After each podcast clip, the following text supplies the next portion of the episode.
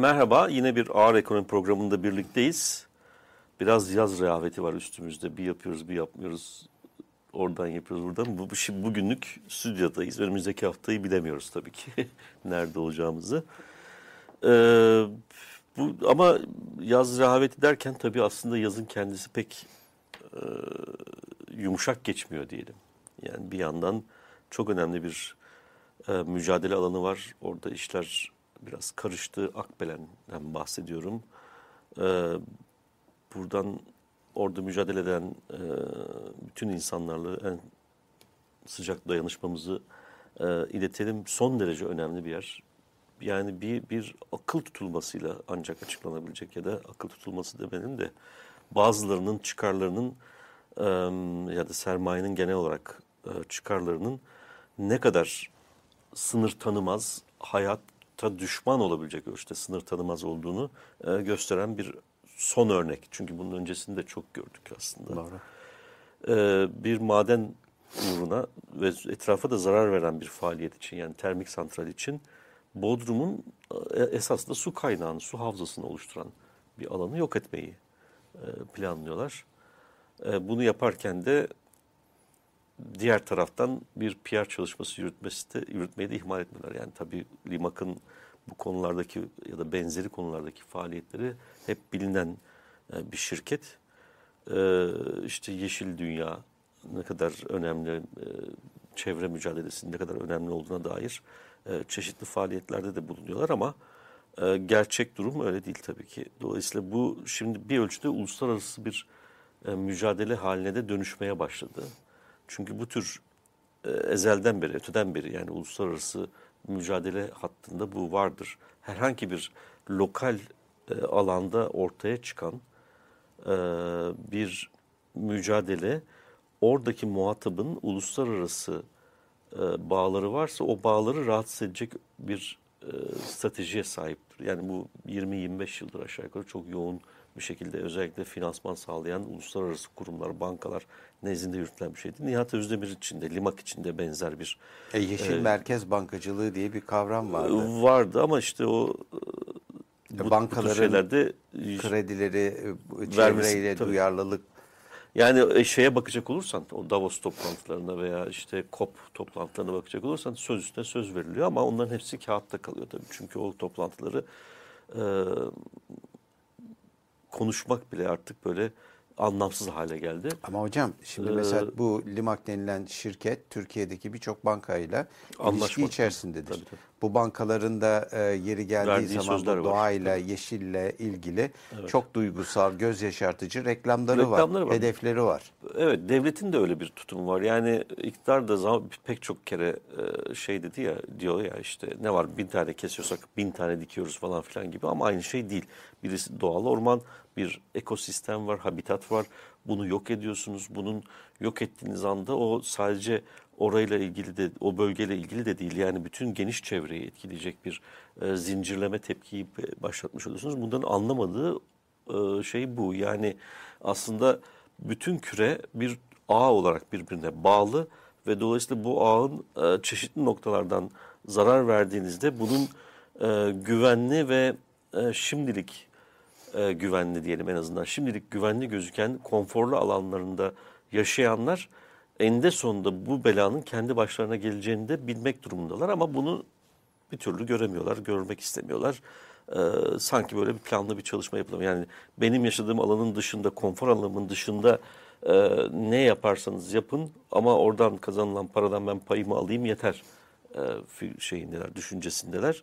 Oysa bu durum böyle değil. Gerçekten bir ağ halindeyiz. Burada meydana gelen bir şeyi bütün küresel olarak e, az ya da çok etkisi e, oluyor. Dolayısıyla bu Nihat Özdemir de uluslararası planda sıkıştırmaya başladı eylemciler. E, Limak'ın aldığı büyük bir proje var. E, Barcelona'nın stadını yenilemek, yeniden yapmak gibi. O, onu durdurmaya çalışıyorlar şimdi. Yani çünkü bu tür şirketlerin bu ee, Nihat Bey Fenerbahçe'de de görev Fenerbahçe'de yapan kişiydi, değil hatta mi? Futbol Federasyonu Başkanlığı yapmıştı. Bu Fenerbahçe'de o meşhur 3 Temmuz olayları sırasında başkan yardımcısıydı yanılmıyorsam. Yanlış hatırlamıyorsam yani. Ee, ama bu mücadeleyi kazanmak gerçekten sırf Türkiye için değil uluslararası çapta çok önem taşıyor. Çünkü bir yandan da zaman zaman e, programımızın içerisinde değiniyoruz ama e, küresel iklim krizi ya da iklim yıkımı demek lazım. Küresel ısıtma da denebilir. Yani insan faaliyetiyle ortaya çıkan e, artık dayanılmaz noktalara geldi. Gerçekten Birleşmiş Milletler Genel Sekreterinin evvelki hafta yaptığı bir konuşma vardı. Orada e, yani önceki konuşmalarda ağlamaklıydı. Bu sefer böyle sinirli bir konuşma yapıyordu. Yani gerçekten artık geri dönüşü olmayan noktaya çok yakınız.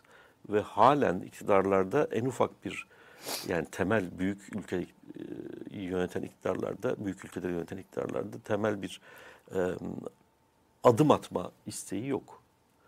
E, dolayısıyla rekor üstüne rekor kırıyoruz. Yani Temmuz ayı e, dünyanın görüp gördüğü herhalde bir milyon yıldır falan tespit edilebildiği ölçüde. Çünkü o e, ağaçlardan şuradan buradan falan bu fosillerden e, takım tahminler de yapılabiliyor çeşitli katmanlarda. En sıcak Temmuz olduğu söyleniyor küresel düzeyde.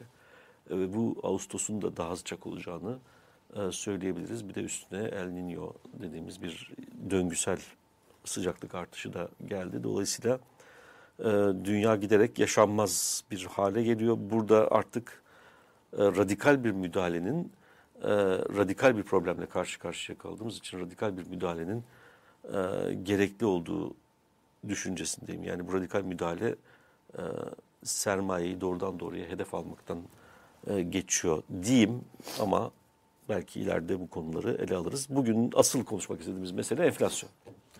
Türkiye enflasyonla 50-60 yıldır Enflasyon demeyelim olmuş. de enflasyon raporu diye. Enflasyon raporu. E, enflasyonun kendisi de ilginç bir noktaya geldi. Çünkü yarın açıklanacak. E, tahminin var mı nedir? E, %10'un altında olmaması gerekiyor. Diyorsun. yani, yani ne diyeyim Yani artık. doğru. Evet. Yani bu kadar Çünkü İTO %9.8. 8. Ee, ee, Anadolu Ajansı'nın yapmış olduğu 9, anketle küsur. o civarlarda. 9, Ancak evet. Merkez Bankası beklenti anketi anladığım kadarıyla Sayın Başkan oraya tam müdahale edemedi ya da oradaki daha önce müdahale edilerek kompozisyonu değiştirilen e, örneklemin örneklemi tam değiştiremediği için burada bir kopukluk oldu. E, belli ki o da 3.6 falan civarında bir şey evet. gösteriyor. e, ama e, şimdi İstanbul 9 derken ya da 10'a gel 9.8 derken, derken e, sen işte 4 diyorsan e, Merkez Bankası yani Merkez Bankası'nın çünkü o beklenti anketi önemlidir. Bunun üzerinde birazdan ben duracağım. Çünkü hı o beklentiyle e, piyasayı aslında bizim enflasyon her ayın üçünde konuşacak bize bilgi üretmiyor. Biz konuşuyoruz ama asıl piyasadaki beklentilerin kendi arzuladığı beklentilere e, göre nasıl evrildiğinin takip edilebilmesi için yapılan bir anket o. Ama maalesef aynı TÜİK rakamları gibi o beklenti anketi de e, senin benim işte her ayın üçünde e, konuşacağı bir e, done e, malzeme malzemesi e, bir malzeme haline geldi. Evet. O yüzden konuşuyoruz. Anlamını yitirdi yani sonuçta. Evet. evet. Doğru. Yani e, bir kere bir yerde bir nedir o çarkın dişlisi bozulduğu zaman o bütün makineyi etkiliyor haliyle. Sonuçta hiçbir şeye güvenemez hale geliyorsun. Çünkü birbiriyle uyum problemi de ortaya çıkmaya başlıyor. Burada tabii e, yani ben de aslında tabii onun altındaki bütün e, rakamlara kuşkuyla bakacağım. Çünkü etrafta görüyoruz yani arka arkaya bir dizi e, zam geldi. Bir kere her, en temel şeylere değil mi? Petrole, e, yani benzine, motorine, şuna buna falan zam gelmiş durumda. E, bunların yayılım etkisi de olacaktır. Çünkü piyasa artık yüksek enflasyonla yaşama alışkanlığı olan bir ülkedeyiz biz. Yani bundan e, nedir 70'lerin ortasından beri zaten biz yüksek ve çok yüksek enflasyonla yaşıyoruz. Dolayısıyla piyasa tepkileri diğer ülkelerde ya da bu tür bir enflasyon alışkanlığı olmayan bir ülkede e, böyle bir şok zam gerçekleşse verilecek tepkiden farklı olarak hemen adapte olma ve hatta önlem alıcı bir adaptasyona da gitme yoluna gidiyor. Yani buna zam geldiyse her şeye zam gelecektir. Dolayısıyla benim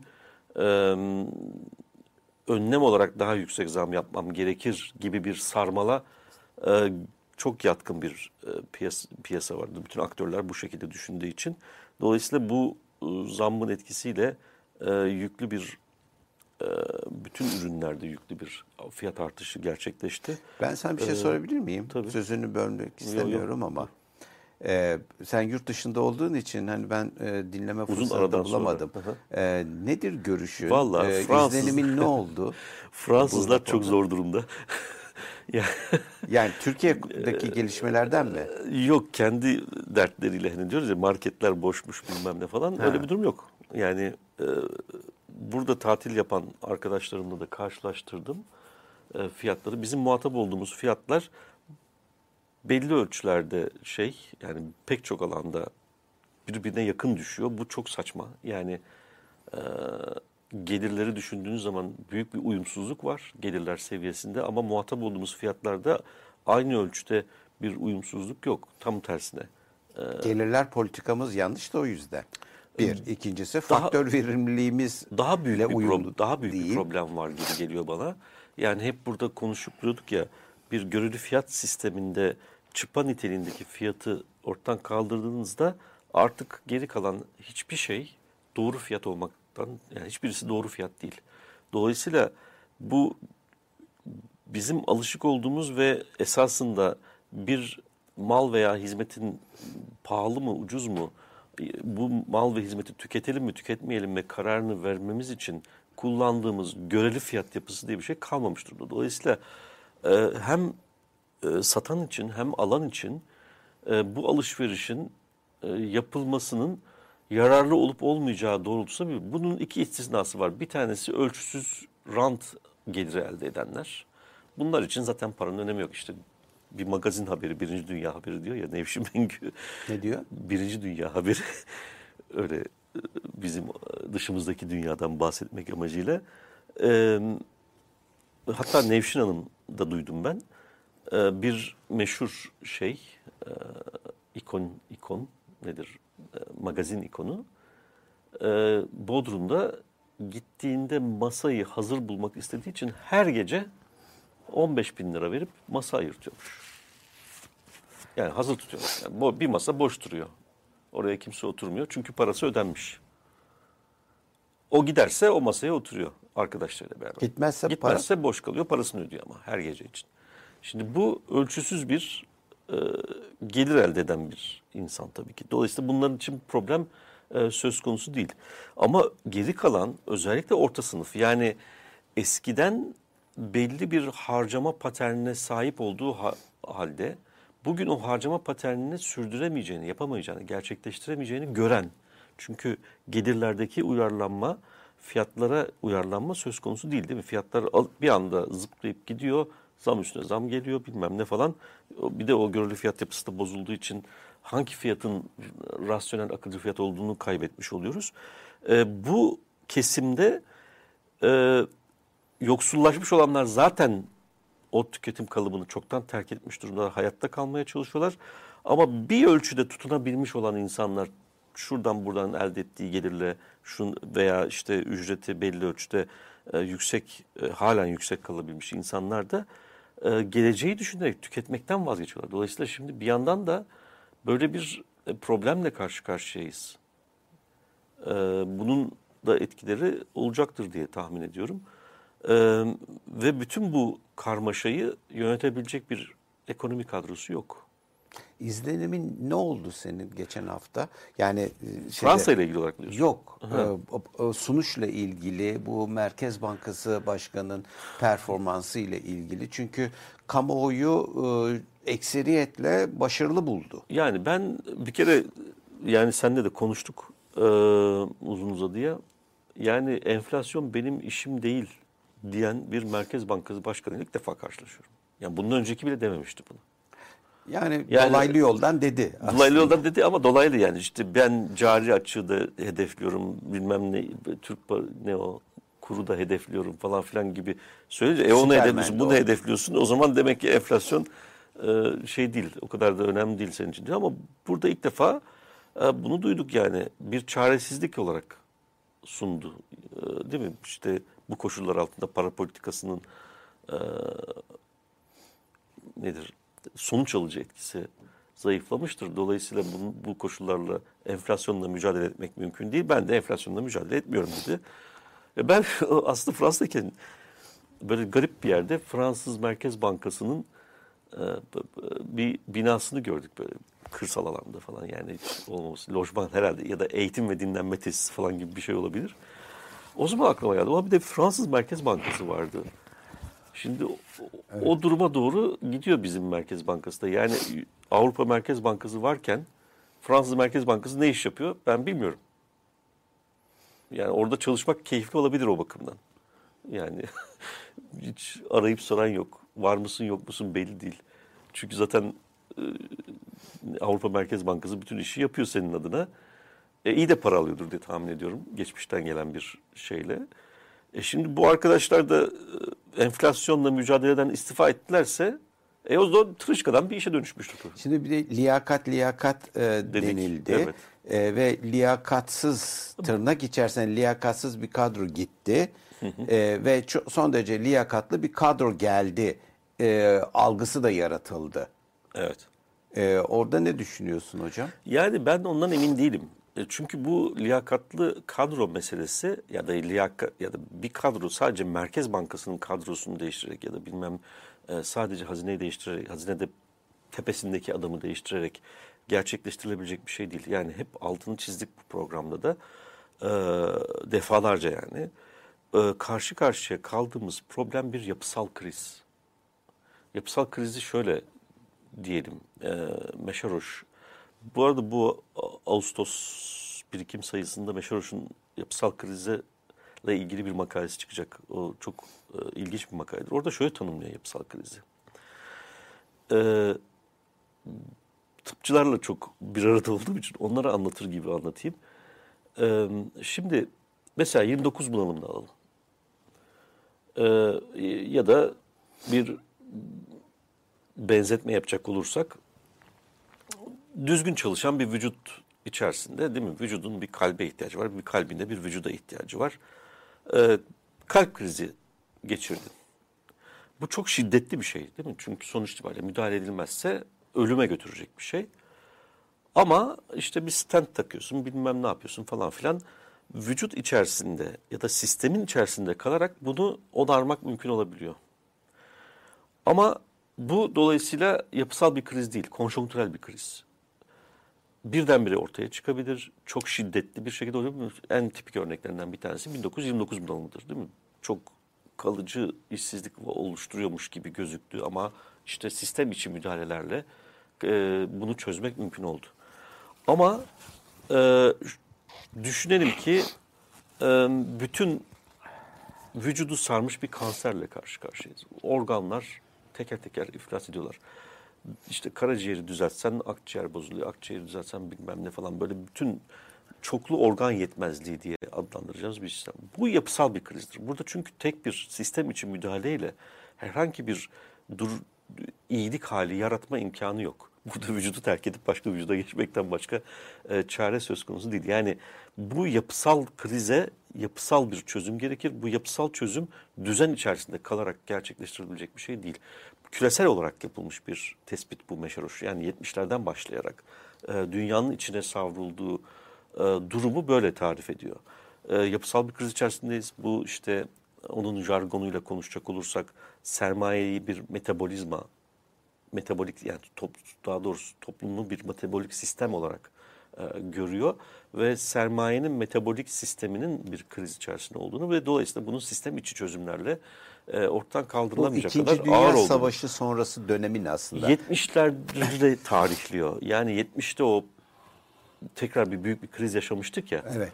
Orada başlayan ve onun aslında çözüme ulaşmadığını, e, gitgide kötüleştiğini e, söylüyor. İşte benim tabii o teknolojiyle falan e, dediğim meseleleri de için içine aktarsa, e, katarsak e, bu yapısal krizin çok büyüdüğünü söyleyebiliriz. Şimdi dolayısıyla e, çok mükemmel bir ekip gelseydi de bence bu kriz halinden birdenbire ya da e, kalıcı bir şekilde çıkmamız mümkün olmayacaktı bence.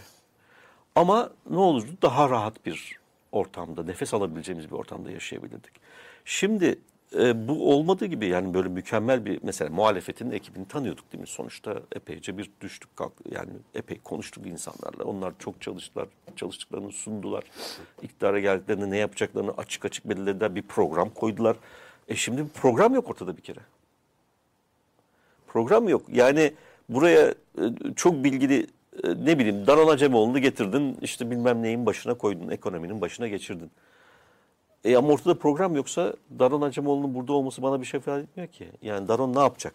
Bilmiyorum ki. Muhalefetin kadrolarını biz biliyorduk evet. uzmanlar olarak. Evet. İktidarın kadrolarını bilmiyorduk. Bunu söylüyorduk. Evet. Ve bunu aslında e, seçim sonrası yapılan atamalar gösteriyor ki AKP'nin gerçekten iktidarda olmasına rağmen böyle bir kadrosu yokmuş ki dışarıdan, dışarıdan ithal, ithal etti. etti. Evet. Bir de üstelik de yani ikna etmek için çok tur attı değil mi? Çeşitli e, nedir bayram şekerleriyle ikna etmeye çalıştığı an, an, söyleniyor. Anlaşıldığı kadarıyla da doğru. E, ve bu, bu bu şekilde oluşmuş bir kadro. Şimdi buradan hayır gelmez. Bir, ikincisi bu tavır esasında zaten bizi bu olağanüstü kötü koşullara sürükleyen yani dünya kötü ama biz çok daha kötüyüz durumuna getiren e, asli stratejinin e, üç aşağı beş yukarı devam etmekte olduğunu ve devam edeceğine dair bir irade beyanı olarak da görmek lazım bunu. Yani ne zamana kadar? Ne bu zaman? yaşam tarzını devam ettirirsen e, damarların iflas eder. Yani tek stentle değil bu böyle beslenmeye devam edersen. Organlar hepsi Bütün e, evet yani, eninde sonunda e, ölecek öyle, bu hasta. Evet. E, bu kalp dayanmaz buna demek Evet istiyorsun. yeni bir vücut. Yeni bir, yeni bir e, metabolizma oluşacak. Diyor. Evet. O metabolizma e, işte bu küresel iklim yıkımı, teknolojideki gelişmeler, şunu bunu falan düşünecek olursak da küresel düzeyde e, bizim içinde yaşayabileceğimiz metabolizma olur mu ondan emin değilim. Ee, izin verirsen bir iki konuya açıklık getirmek isti, e, istiyorum. Hani e, seyircilerimizde de yanlış anlama olmasın. Enflasyon e, elbette Merkez Bankası'nın asli görevi, birinci görevi. Neden? Çünkü e, e, paranın itibarın namusu Merkez Bankası e, sağlar namusunu. Yasal görevi zaten yasada yazıyor fiyat istikrarını e, ama işte olayın iktisadi e, şeyi de e, gerekçesi de e, böyle. Dolayısıyla. Buna sahip çıkacak. Yani nakit istikrarı 1931 yılında bu banka kurulduğunda amaç nakit istikrarını e, sağlayabilmektir. Buradaki kasıt enflasyondur. Dolayısıyla bu herhangi bir şekilde değişmiş değildir. Merkez Bankası Başkanımızın asli fonksiyonudur. Ee, geçen hafta yapılan e, sunum e, dediğim gibi kamuoyu tarafından olumlu karşılandı ama sebebi e, o kadar büyük olumsuzlukların hemen arkasından böyle bir U dönüşü ve e, bu düzeyde liyakat tırnak içerisinde sahibi e, bir e, başkan görmüş olmak memnun etti. Ancak e, bu e, belli ölçülerde de e, zarar şey yaptı e, biraz e, insanları rahatsız edici bir tarafı da oldu. Çünkü özellikle üç başkan yardımcısı görevlerinden alındıktan sonra işte bakın liyakat sahibi insanlar geldi denmesini de kamuoyu açısından ben çok doğru bulmuyorum. Çünkü o insanlar sanki liyakat sahibi değilmiş gibi bir imaj ortaya çıktı. Bir, bir, bir mesele daha var. Bu enflasyonda da görüyoruz bunu. Enflasyon endeksinde de gördük bunu.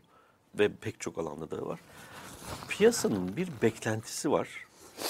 Bu beklentinin e, esasında gerçekleşmediğini Şimdi, bile bile e, piyasa esnafının bir beklentisi evet, var bir de iktisatçıların evet, beklentisi. Evet. Yani insanların diyelim. Yani sıradan insanların da böyle bir beklentisi var. Bunun gerçekleşmediğini bile bile ufak bir sapmayı aşırı abartarak o beklentisinin e, gerçekleştiği kanısına kavuşmak istiyor. Yani nedir burada? İşte herkes ah bir kadro değilse, çok iyi kadrolar gelse biz de çok güzel günlere geçsek, böylece bu anlamsız stratejiden çıkıp rasyonel bir stratejiye dönsek diye aslına bakarsan AKP'lilerin bir bölümünü de içeren geniş bir konsensüs var. Yani herkes böyle bir değişikliği bekliyordu. Şimdi böyle bir değişiklik varken iktidar işte şurayla şurayı değiştirdim bak diye bir sinyal gönderdiğinde bu taraf zaten hazır bunu almaya. Yani oley işte yırttık bak rasyonel dünyaya doğru yolculuk başladı diye düşünüyor. Ama o, o, o, hatalara doğuran sebeplere hiç bakmıyor. Bakmıyor. Bunun ne değiştiğini mi, yapıda kökte bir değişiklik olup olmadığını bekmiyor. Çünkü beklemiyor. Bu tıpkı şey e, e, bir tür borsa zihniyetinin bütün topluma hakim olmasıyla da. Yani borsada hep bir beklenti yaratılır. Ondan sonra işlem yapılır. Kazanan kazanan yani o beklentiyi yaratan zaten kazancını alır. Ondan sonra da e, düşmeye başlayınca e beklenti bitti derler ya. Onun gibi bir durumla karşı karşıya kalıyor. Ya bu, bu, bu zihniyet böyle herkese yayılmış durumda. Aynısı enflasyon endeksinde de var. Yani çok yüksek bir fiyat artışı görüyoruz. Çarşıda, pazarda, her yerde. TÜİK düşük bir şeye endeks açıklıyor, enflasyon oranı açıklıyor. Çok yüksek açıklayan ama muhtemelen o da doğru değil. Çok yüksek açıklayanı herkes doğru kabul ediyor. Çünkü o beklentiye karşılık düşen aslında o rakam. Böyle bir İnan, herkes inanmak istediğine. Karşı, evet, böyle karşılıklı bir şey var. Bu da kötü bir şey. Yani rasyonel dünya eğer tarif edeceksek bu da rasyonel dünya değil. Yani bu, bu, o yüzden bunun altını çizerek devam etmek lazım. Senin sözünü kestim. Tabii bu beklenti meselesine Hı. geliyor. Ya ben hani dün geçen haftaki toplantıyla ilgili birkaç unsura Hı. değinmek istiyorum ve açıklık getirmek istiyorum. Şimdi e, bu liyakat meselesinde e, liyakat tartışmasının kamuoyunda e, yapılma şekli e, beni rahatsız etti. E, ilgili kişilerden e, hani e, tanıdığım isimler var, tanımadığım isimler var ama bir önceki gidenlerin liyakatsız olduklarını e, düşünmek de bana ne kadar doğru geliyor. E, yani yanlış geliyor aslında. Çünkü CV'leri e, bıraktı, ortaya koyduğumuzda mesela iki grupta da bir çok tartışılan iki isimden bahsedelim. Bir tanesi Emrah Şener, diğeri de Osman Cevdet Akçay. Bu ikisi de çok değerli insanlar, kabiliyetli insanlar. E, ama bunlardan e, Emrah Şener e, finansçı, öyle değil mi evet. benim bildiğim kadarıyla? Finansal e, mühendislik işlerinde son derece de başarılı bir arkadaş. E, CV'si de keza aynı şekilde. Dolayısıyla o e, özgeçmişleri, konuyla alakaları açısından liyakatsız olduklarını söylemek mümkün değil. E, Cevdet Bey keza aynı şekilde ama o da makroekonomi makro e, alanında. Ama e, bu kadar e, Emrah Bey liyak ortaya çıktı. Kamuoyunun bunu sorgulaması gerekiyor. Ve aynı e, şartları Emrah Bey ve beraberindeki arkadaşlar için ortaya çıkan e, sonuçları yaratacak bu yapısal problemleri biraz önce söylediğim e, gibi o yapısal problemlerde bir değişme var mıdır? Ben e, olduğunu görmüyorum. E, bunu zaten ilgililer. Hem Mehmet Bey hem de e, Sayın Gaye Akça, e, çok özür dilerim, Hafize Gaye Hanım bunları e, şeyde söyleyebiliyor. E, yani e, toplantılarında sö söyleyebiliyor. Dolayısıyla liyakat e, meselesi eğer e, sadece Merkez Bankası Başkanı ile ilgili, başkanının liyakatıyla ilgili ise hani Kavcıoğlu e, üzerinden e, o zaman bu adam o kadar liyakatsızsa niye BDDK'nın başına geldi? Bu e, yani orada da e, ben piyasa açısından soruyorum. Yani ben kendi değerlendirmemi yaparım. Ama e, madem liyakatsızlık ve liyakatlı insanlar göreve geldiyse liyakatsız kabul ed, e, e, edilen kadronun aslında liyakat sahibi olduğunu söyleye, söylemek mümkün. Ama onların bu sonuçlara maruz kalan ekonomik sonuçlara ve enflasyon konusundaki kamuoyunda tepkilere maruz kalmalarının sebebinin yapı olduğunu ve o yapının e, kısıtlamaları nedeniyle e, ona e, ekonomide bir e, takım işte de, e, şeyler, e, enstrümanlar ve politik yöntemler geliştirerek e, sistemi e, en azından büyük bir yıkımdan kurtarmış olabileceklerini e, düşünüyorum. Bunu e, bir e, e, şey olarak e, nasıl diyeyim gözetilmesi gereken bir husus olarak dikkate alınması e, e, istiyorum. Çünkü aynı koşullar devam ettiği için de bugün bizim çok övdüğümüz insanların liyakat sahibi insanların da benzer bir sonuçla karşılaşma ihtimallerinin olduğunu iddia etmek istiyorum. Dolayısıyla e, bu kadar sevinçle karşılaştığımız arkadaşlarımızı da aynı sonuçlar bizlere maruz bırakması e, durumunda umudumuzu yitirmeyelim. Buradaki temel problem biz e, kişilerde çözümü arıyoruz. Oysa yapıda e, problem yapıda. Dolayısıyla o yapının değişmesi lazım. Bunu söylemek istedim. Evet yani bir aslında değil mi? şimdi şöyle düşünelim. Bundan önce nasıl oluyordu bu işler? Bundan önce siyasi partilerin programları oluyordu. O programlar üzerinden seçime gidiliyordu ve o seçime gidildiğin seçim sonucunda da eğer başarılı olurlarsa o programı uygulayacaklarına dair bir genel kabul vardı, teminat vardı ortada.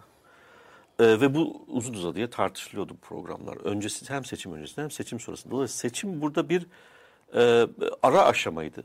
Çünkü siyaset seçim öncesinde de yapılıyordu, seçim sonrasında da yapılıyordu. Devam ediyordu yani tartışma. Ama e, bir de tabii tek kanal seçim değildi orada değil mi? Sonuçta kamuoyunu oluşturan e, çeşitli sivil toplum kuruluşları vardı. Bu siyaset, bu buraları da önemli siyasi alanlardı. Bunların etkisi oluyordu. İşte e, ücretler için zam isteyen işçiler yürüyordu falan filan. Yani bir sürü kanaldan bu siyaset yapılıyor. Şimdi e, bu en temel konular savunma, ekonomi başta olmak üzere bütün konular e, sarayın içerisine hapsedilmiş durumda. Sarayın içerisine Şeffaf hapsedilmiş. Tabii tartışılmıyor. Biz tartışamıyoruz.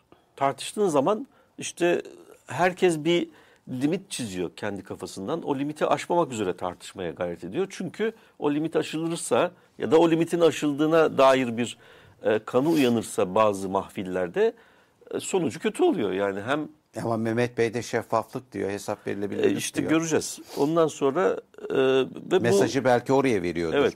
Şimdi dolayısıyla ortada bir strateji yok değil. Bir strateji var ama biz bu stratejinin içeriğini ve kapsamını ve zaman boyutunu yani ne kadar süreyle bu böyle gideceğini bilmiyoruz. Mehmet Bey biliyor mu? Bilmiyorum. Bildiğini tahmin ediyorum. Bunları konuşmuş olmasa gelmezdi. İki, Mehmet eğer biliyorsa bu stratejiye adapte olmayı mı tercih edecek yoksa bu stratejiyi işte hani o saray siyasetinde vardır ya en tepedeki insanı etkileyerek e, şeyi değiştirmek. Yani kamuoyu tartışmaları yok. E, içeride bir yerde bir şey var. Kişiler birbirleriyle itişirler, kakışırlar. Niye? İşte en tepede karar verici e, merciyi etkileyip kendi düşüncelerini hakim kılmak için. E, oligarşi diyoruz işte. O, işte evet evet. Yani saray siyaseti oligarşi tabii aynısı. E, dolayısıyla şimdi burada insanlar birbirlerinin ayağını kaydırmaya başlıyorlar. E, ekipler de şey değil, temizlenmiş değil. Değil mi? Herkes kendini koruyor. İki tane ana ekip var saray içerisinde. Bizim dışarıdan baktığımız belki daha fazladır ama e, gördüğümüz kadarıyla diyelim. E bunlar itişip kakışmaya devam ediyorlar. Nereden anlıyoruz? İşte normalde tasfiye olması gereken bir adam. Değil mi? Osmanlı e, sarayından bildiğimiz kadarıyla e, halen etkili bir görevde. Ve para politikasına destek çıkıyor. Destek Bugünkü çıkıyor. para evet. politikasına. Evet. Dün yapmadığı A, yönde para açıklama, politikasına. Açıklama o yönde. Gerçek durumun ne olduğunu bilmiyoruz. Başka hazırlıkları var mı onu da bilmiyoruz. Çünkü öyle dedikodular da dolaşıyor ortalıkta. Bütün bunlar ama dedikodu. Yani biz bilmiyoruz ki gerçekten ne olup bittiğini. Esas acıklı durumumuz bu. O yüzden kamuoyunun aa o gitti bu geldi şahane olacak bana şöyle bir çağrışım yaratıyor. Aa ulan bizim arkadaş geldi oraya. Belki ben de bir şeyler duyarım önden. Ee, ona göre pozisyon alırım finansal piyasalarda. Diyenler ancak ya da diye düşünenler ancak buna sevinebilir. Bizim sevinmemiz gerektiren bir durum yok ki ortada. Yine her şey kapalı. Yine hiçbir şey bilmiyoruz. Yine program yok. E, Ahmet gitti, Mehmet geldi. Yani değişen bir şey yok ki. Ee, geçen haftaki zaten şeyde mali disiplinle ilgili de yeteri kadar vurgu yoktu sonuçta. Evet. Yani e, sonuçta bence e, en önemli öne çıkartılması gereken hususlardan e, birisi oydu. Ama e, yüzde e, sanırım e, Sayın Başkan'ın bu enflasyon beklentisini yüzde yirmiler seviyesinden alıp yüzde 58'e yüzde 60'a e, çıkartmış olması kamuoyu tarafından olumlu karşılanan bir şey oldu. Yani daha gerçekçi gördüler. Onun iyimserliği var. Bu yüzde 58 nokta biliyorsun. E, evet. Nokta tahmin. Evet. Ama e, rapora bakarsan o dönemde e, ki alt ve üst limit e, aralığı yüksek. Yani e, o 58'in tahmin edilebilirliğinin güven aralığı yüksekse yani tutturma olasılığı da düşük e, anlamına geliyor. Yani 58 değil de bu 60 da olabilir, yani 65 şöyle, de olabilir. Şöyle doğru yorumlamak açısından bu e, seçim öncesi ben bir yazı da yazdım bu konuyla evet, ilgili. biliyorum. Ee, bu tür tahminleri, ana kütle ta parametre tahminlerini kamuoyu e, yorumlamayı çok yanlış yapıyor. Şimdi 58 nokta tahmin senin dediğin gibi. Bunun etrafında bir güven aralığı varsa bu şu anlama geliyor. Diyelim ki 56 e, ile 62 arasında ya da 55 ile 65 arasında ya da işte neyse 65 50 ile 65 arasında. Hani çok geniş bir güven aralığı koyduk. 50 ile 65 arasında bir. Bu şu demek. Enflasyon e, bizim gerçek fiyat artışı eğer ger gerçekten mutlak ölçüm yapabilseydik %95 ihtimalle %50 ile 65 arasında bir yerde. Ee, dolayısıyla bu 51 de olabilir, 64 de olabilir demek. Aynen. Aralık tahmini. Halen ikisi de doğru. Ama şimdi sorun şu. E, ücret artışı vereceğiz. Neye göre vereceğiz? Ya da o. bilmem ne kontrat yapacağız. Neye göre yapacağız? Onu, onun için bir şeye threshold'a ihtiyacımız var. Bir limit değere ihtiyacımız var. Bir e, sabit değere ihtiyacımız var. İşte o zaman o nokta tahmin kullanılıyor. Ama şunu biliyoruz. En baştan biliyoruz. İstatistik teorisi diyor ki aslında bizim o gerçek nokta değeri tahmin etme şansımız yüzde sıfır. İhtimalimiz yüzde sıfır. Yani bizim onu zaten gerçek parametre değerini bulma ihtimalimiz yok zaten. Sadece onun mümkün. Dolayısıyla o şeyi ne kadar daraltabilirsek güven aralığını yani varyansı ne kadar düşünün. Bütün istatistik hikayesi de onu da, ona ilişkindir zaten. O aralığı ne kadar daraltabilirsek işte o kadar e, tutarlı bir alan içerisinde hareket etme şansına sahip oluruz. Dikkat çekmek istediğim e, hı hı. kamuoyunda mesele şudur. O güven aralığını e, bulabiliyorsun, e, veriyor zaten şeklini. Ama 2023 e, güven aralığı e, 2024'ten daha geniş. Evet. Yani bu demek e, oluyor ki yüzde 58'i söyledi e, Sayın Başkan. Ama e, bunun e, gerçekleşme e, aralığı e, bayağı geniş olacak. E, bunun da anlamı ekonomide bir takım belirsizlikler 2024'e kadar hakim olacak ve o 58 olabilir, 65 de olabilir. Bu ihtimal yüksek demektir. Ama 2024 e, enflasyon oranı %30 küsür e, açıkla 33 34 civarında bir şey. E, oradaki tahmin aralığı ise daha dar e, nispeten. E, üçüncü yıla zaten e, itibar bile etmiyorum açıklanmış olmasına. O üç yıllık o, e, orta vadeli program sebebiyle yapılıyor. Çünkü Türkiye'nin bugünkü koşullarında ve dünyanın bugünkü koşullarında üç yıllık tahminin yapılabileceğini ben düşünmüyorum. E, yani o çok revize, e, çok su kaldır. Hani derler ya pilav çok su kaldır diye. Üçüncü yıla Türkiye'de e, itibar etmem. E, benim için önemli olan bu senenin yıl iç, e, yıl sonu tahmini bir de önümüzdeki yıl e, tahminidir. E, planlamamı e, bu kadar belirsizliğin olduğu bir dünyada ve Türkiye'de ancak ben iki yıl e, süreyle e, yapabilirim. Bu e, dikkat çekmek istediğim ikinci husustu liyakattan sonra. Üçüncü husus ise Sayın Başkan'ın neden 58'e çıkarttığıyla ilgili bir takım gerekçeleri ortaya koymasıyla ilgili e, vurgu yapmak istediğim bir iki konu var. Sebepleri saydı. Bunları da dedi e, sorumlusu ben değilim dedi. Bunu ben bir de, defalarca söyledim e, yerler başka yerlerde. Ama bunu ifade etmek ve buna e, açıklık getirilmesi gerektiğini düşünenlerdenim ben. Mesela döviz kuru dedi. E, bunlardan bir tanesi. Döviz kuru dolaylı yoldan Merkez Bankası politikaları ile ilgili bir meseledir. Faizle ilişkilidir. Ama belki orada benim e, kudretim yok demesinin anlamı ben faizi istediğim gibi arttıramayacağım için, faiz silahını, aracını istediğim gibi kullanamayacağım için. E, kur, nereye gideceğini bilemem. Bilemem. Yani bu üstü kapalı söylemiş olabilir bunu. Hani çok politik bir, e, ben politik e, cevap vermem falan e, diyordu ama e, böyle ben biraz zorlamayla e, politik bir mesaj vermiş olabilir. Ama asıl vermek istediği şey Türkiye'nin şu anda acil kaynak ihtiyacı e, var ve bu kaynağın dışarıdan gelmesi gerekiyor ve bunun da üzerinde herhangi bir kontrol gücü yok Merkez Bankası'nın. Dolaylı yoldan var. Nedir o? Faiz e, aracını kullanır. E, faizi daha beklentilerle uyumlu hale gelir. Buradaki e, söylediğim cümlede beklentiler önemlidir faizlerin beklentilerle uyumlu olması. Çünkü para politikasının temeli o e, şey u, bu beklentilerle ilgili. E demek ki e, kontrol yok dediğine göre ben e, piyasayla uyumlu bir faiz politikası izleyemeyeceğim bu seviyeyi veremeyeceğim demektir. Bunu anlayışla karşılayabiliriz. Anladığım aslında iktisadi olarak anlayışla karşılanmaması gereken, eleştirilmesi gereken bu e, mesele e, piyasa esnafları tarafından kabul edilmiştir. E, normal karşılanmıştır. Bu da gösteriyor ki Sayın Cumhurbaşkanımızın faiz teorisi ve orada yapılan hatalar içselleştirilmiştir. Normalleşmiştir piyasa için. Oysa e, üzerinde durulması gereken ve eleştirilmesi gereken bir husustur. İkinci konu olarak senin de yıllardır bu pro, bizim programlarda dile getirdiğin gıda enflasyonu meselesi. Bu konuda gerçekten Sayın e, Başkan çaresizdir. E, çünkü onun dışında bir e, olaydır. Bu dışsaldır. Dolayısıyla bunun etkisi altında kalacak Türkiye'deki enflasyon ve bu yüzden de aşağı doğru direnç göstermesi engellenecektir. Para politikasının burada etkisi yoktur. Söylemeye çalıştığı şey bu. Üçüncü olarak Burada dışsallık kavramını bir altını çizelim. Dışsallık enflasyon açısından yani yoksa e, Türkiye'de gıda enflasyonuyla mücadele etmenin yolları var ama iktidar tercih etmiyor.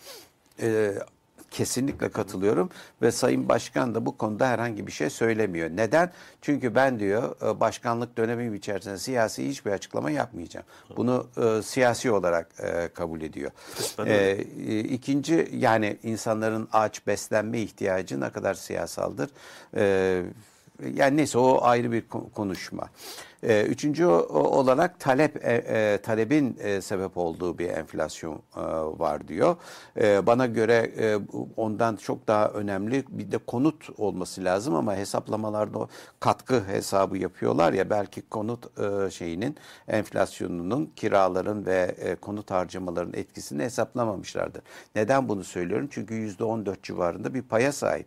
Üç e, temel e, şeydir e, şeyler arasında harcama kalemleri arasında aslında. Onu söylemedi. Onu bir tarafa geçerim ama o da yapısaldır. Orada da e, kız e, büyük ölçüde yapısaldır. E, e, içsel tarafı da vardır.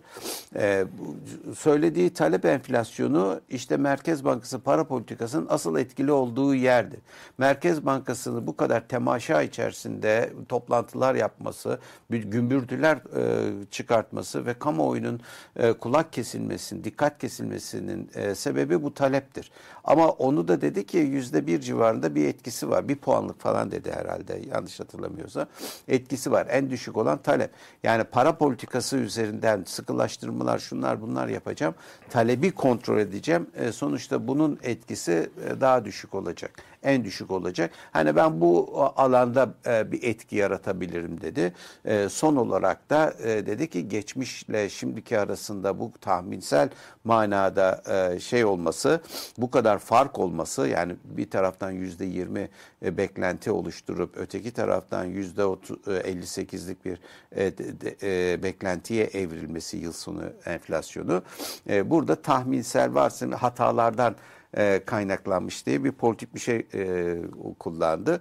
E, bir kere bu tamamıyla doğru değil. Yani e, çünkü biliyorsun iktisatta e, e, şeydir e, bekledikçe yeni bilgiler geldikçe revize edilir beklentiler Tabii. ve ona göre adapte edildiği için ortaya çıkar. E şimdi koskoca bir seçim gitmiş. Seçimden sonra bir e, değil mi e, piyasalarda yeni dengeler oluşmuş, e, yeni harcamalar oluşmuş. O bilgilerin ışığında o 22 e, belki daha fazla e, yapılabilirdi eski hatalı denilen e, modele göre. Ama e, onları da bir tarafa bırakalım. Bu haliyle bile e, geçmiş dönemde e, geçmiş dönemin bu yapılan hatası birçok insanın geliri refahıyla ilgilidir. Dolayısıyla sadece bir sonuçla basit bir şekilde Ben hayret ediyorum sayın basın mensupları da bunun üzerine gitmediler. Bunun üzerine sorular sormadılar ve gitseydi herhalde Sayın e, Gaye Hanım buna da diyecek ki beni işte bir önceki e, yönetimi eleştirip eleştirtip e, siyaset yapmaya e, zorlamayın. zorlamayın. Evet. Ama e, mesele bu çünkü benim gelirimi etkiledi, benim refahımı etkiledi, benim beklentilerimi etkiledi. Ben Merkez Bankası beklentisine göre firmanın e, bu seneki bütçesini oluşturdum firmanın harcamalarını oluşturdum. Firmanın finansal taleplerini oluşturdum. Dolayısıyla burada bir hata varsa e, bunun sorun nereden kaynaklandığını benim bilmem lazım. Bu konuda e, ne kamuoyu bunun meraklı e, sordu, e, merak etti ve e, sordu. E, ne de e, Sayın Başkan bunu açıklayabildi. E, bu da benim kontrol edebileceğim bir şey değil. Bu bir hani öğrencinin doktora tezinde yaptığı bir hata. Yani öğrenci yapmış e, bunu işte danışmanında olmadığı için başında ya da danışman da iyi danışman olmadığı için bir de dolaylı yoldan onu e, ima etti. Kimdir o danışman? Siyasi irade. Evet. Demek ki siyasi irade bu öğrencinin e, bu tahmin e, performansını iyi değerlendiremedi. E, değerlendiremediği için böyle hatalar yapıldı ve topluma bir maliyeti oldu. Bu ciddi bir maliyettir, sorgulanmalıdır. Bu gazetecilik açısından da önemlidir. Yani ben kendi e, gücüm e, sebebi gücümle bunun altını doldurmaya çalışacağım. Yani e, merak ediyorum nedir o hata? Nasıl bir istatistik, teknik hata yapılmış? Çünkü Sayın Başkan da yeni başkan da yöneylemci. Dolayısıyla ekonometriden falan anladığını ben e, düşünüyorum. Tahmin yöntemlerinden. Finansal ekonometriden falan anlıyordur tabii. E tamam dolayısıyla e, finansal iktisatçı arkadaşlarımız da var. Onları da soracağız, e, soruşturacağız. E, Cevdet de bu tahmin ve kestirim konularında çok iyi. Ama o yetkili artık Cevdet ayrı bir sınıfın e, bir şeyi. E, dolayısıyla bizim onunla bir ilişkimiz bu bu şekilde bir ilişkimizin olması e, doğru olmaz. Yok yok yani ha, ekip içerisinde hani bu işten anlayabilecek insanlar. Ya e, onda bir var. sıkıntı olacağını ben sanmıyorum. Şimdi o liyakat meseleleri ayrı bir konu. Liyakat meselesi asıl problemi görmemek için ortaya atılan bir şey. Evet. E, e, öteki insanları da incitmeye gerek yok yani şimdi yani o insanların ne olduğunu da biliyoruz işte CV'ler üzerinden konuşuyorsak. Ben bir, birkaç ay sonra ya da e, seçimlere kadar ki o süre içerisinde performansı görmek istiyorum. İşte sen başlarken dedin dünyanın en iyi kalp doktorunu getiriyorsun, damar hastalıkları doktorunu getiriyorsun ama adam yaşamının yaşam şeklini değiştirmiyor. Kardeşim tuz yemeyeceksin, yağlı beslenmeyeceksin, spor yapacaksın, kolesterol. Bunlar bana söylenen şeyler olduğu için çok rahatlıkla söylüyorum. e, şimdi yaşam e, koşullarını, yemeni, içmene, uykuna e, e, dikkat etmediğin takdirde yani yapısal bir dönüşüme hayatında e, gitmediğin, e, zaman. gitmediğin zaman e, senin sadece o süre içerisinde yeni bir müdahale için tedbir alırsın. İlaç veriyorlar, ilaçları kullanmıyorsun. E şimdi de öyle değil mi? Tabii faizli e, kullanmıyor. E, ilaçları da kullanmayınca e, bana bir şey olmaz. Nedir? Allah'ın verdiği canı Allah'tan başkası alamaz. E tamam o zaman ameliyat olma bir şey olma. Yani biraz bizim durumumuz ona benziyor. Yani sana kalp doktorun gelmiş, kardiyoloğun e, gelmiş sana e, bir takım e, önerilerde bulunmuş. E, sen e, yan tarafta cerrah tutuyorsun. Hani aniden bana bir şey olursa müdahale edecek bir cerrah e, tutuyorsun. Ya o maliyetli bir şey. Yapma onu. Onun yerine yaşam şartlarını değiştir. Farklı bir hayat tarzı seç. Şu anda Türkiye'nin ihtiyaç duyduğu farklı bir yaşam tarzı, hayat tarzı. Biz o hayat tarzını değiştirmeden ki nereden biliyorum Mehmet Bey çok konuşuyor. Çok tweet atıyor daha doğrusu konuşmuyor. Biz konuşmasını istiyor. Çok tweet atıyor ama bir türlü o tweetlerin e, o tweetlerde şu tasarruf meselesine, harcama meselesine gelemiyor. E, biraz önce de sana müdahale ettim, söyledim. O tweetlerin mes e, verdiği mesajlar da sanırım bana değil sanırım Sayın Cumhurbaşkanı'na e, yönelik ya da içerideki veriyor. bir takım ya da ben e, konuşurum kardeşim bak böyle kamuoyuna da bu mesajı delikanlı gibi veririm demeye getiriyor. Ama bunlar artık biz yemiyoruz. Türkiye 2023 yılında yani onun bıraktığı 2017-18'de mi bıraktı? 18 öncesi bıraktı. Daha önce. E, yani o e, Türkiye yok artık onlarla durumu götürebilirdi. Şu anda Türkiye e, uçurumun e, ucunda. Kendisi de bunu inkar etmiyor. E, dolayısıyla burada öyle lafla yapılacak e, şeyler değil. imajı kurtarabilmek için eyleme ihtiyacımız var ve bu eylemleri evet, ikna edici eylemleri biz görmüyoruz. E, görmediğimiz için de bize e, ve çalışan kesimler üzerine e, biçilen maliyetleri ya da e, konulan maliyetleri kabul etmekte insanlar zorlanıyor. Bir taraftan sen e, yeşili katleden şirketin ve onun ekürülerinin borçlarını erteliyorsun. Onların e, yaptıkları onlara yönelik harcamalarda hiçbir tasarrufa gitmiyorsun. Onların üzerine herhangi bir vergi koymuyorsun. Bırak koymayı bir de istisna getiriyorsun. Muaf tutuyorsun. Etil, öteliyorsun. Ondan sonra ortaya çıkan bütün maliyeti senin benim üzerime çalışanların üzerine koyuyorsun. Yani bu adil değil. Ee, hadi e, daha da ağır bir ifade kullanayım. Bu ahlaki de değil. Yani diyebilecek İnsani bunlar. değil bir kere. Bir şey bu e, yılın sonunda enflasyon yüzde 58 mi olacak diyorlardı şimdi. Evet. Peki enflasyon muhasebesi uygulamak için bunun kaç olması? Yüzde otuz muydu yasada? Yok enflasyon muhasebesi uygulanırsa bunun e, yapısal ve kalıcı olduğunu kabul etmiş olursun bir. İkincisi e ama 2022 devletin şu anda gelirleri hükümet e, iktidarın evet, gelirleri vergilen. açısından sıkıntı e, yaşarsın. Enflasyon üzerine enflasyonu bir de vergilendiriyor hükümet. Evet. Yani e, canım ülkem benim. E, ama bu e, iktisadi karar bir yani mesela şimdi ne bileyim duyuyoruz borsada bir sürü küçük yatırımcı var. Bilançolara bakıyorlar falan. O süper kar gözüküyor ama aslında enflasyon vergi muhasebesi uygulansa o karlar buharlaşacak. Yani, muhtemelen öz sermayeden yiyorlar. Evet. E, bu o zaman borsada manipülasyon e, o yüzden e, ilgili elinde. iş adamları e, Merkez Bankası Başkanı'ndan ucuz kredi istiyorlar. Yani siz bana verirseniz ben bunları görmem diyorlar. E ne diyeyim yani onların içerisinde piyasa esnafı e, vatandaş da görmek istediğini gördü. E, o, ağaca bakarak ormanın bütününü, ormanın kesildiğini bir ağacı gösteriyor bana. O ağaç orada durduğu sürece ormanı adam e, eteklerinden içeriye doğru kesiyor. İkincisi bu 58 idiyse e, ve öncesi de düşüktü madem. E, bu arada geçen süre şimdi biz hep enflasyon oranına takıyoruz da bu enflasyon oranının bir de fiyatlar genel seviyesi açısından takip etmek. Asıl önemlisi o. Yani bizim bugün karşı karşıya kaldığımız mesele de bu. Yani e, anladığımız kadarıyla tabii bir, bir şekilde bu enflasyonun düşük gösterildiğini Merkez Bankası ve dolayısıyla ekonomi yönetimi kabul etmiş oluyor. Bilmiyorum yani e, Sayın, yani Bakan, şimdi, Sayın Başkan ben siyaset yapmıyorum diyor. Yapmıyorum dedi ama işte teknik olarak açıkladı. E bu siyaset İstatis, değil mi yani? İstatistiki bazı problemlerden ötürü düşük kaldı biz yükselttik falan. İyi tamam.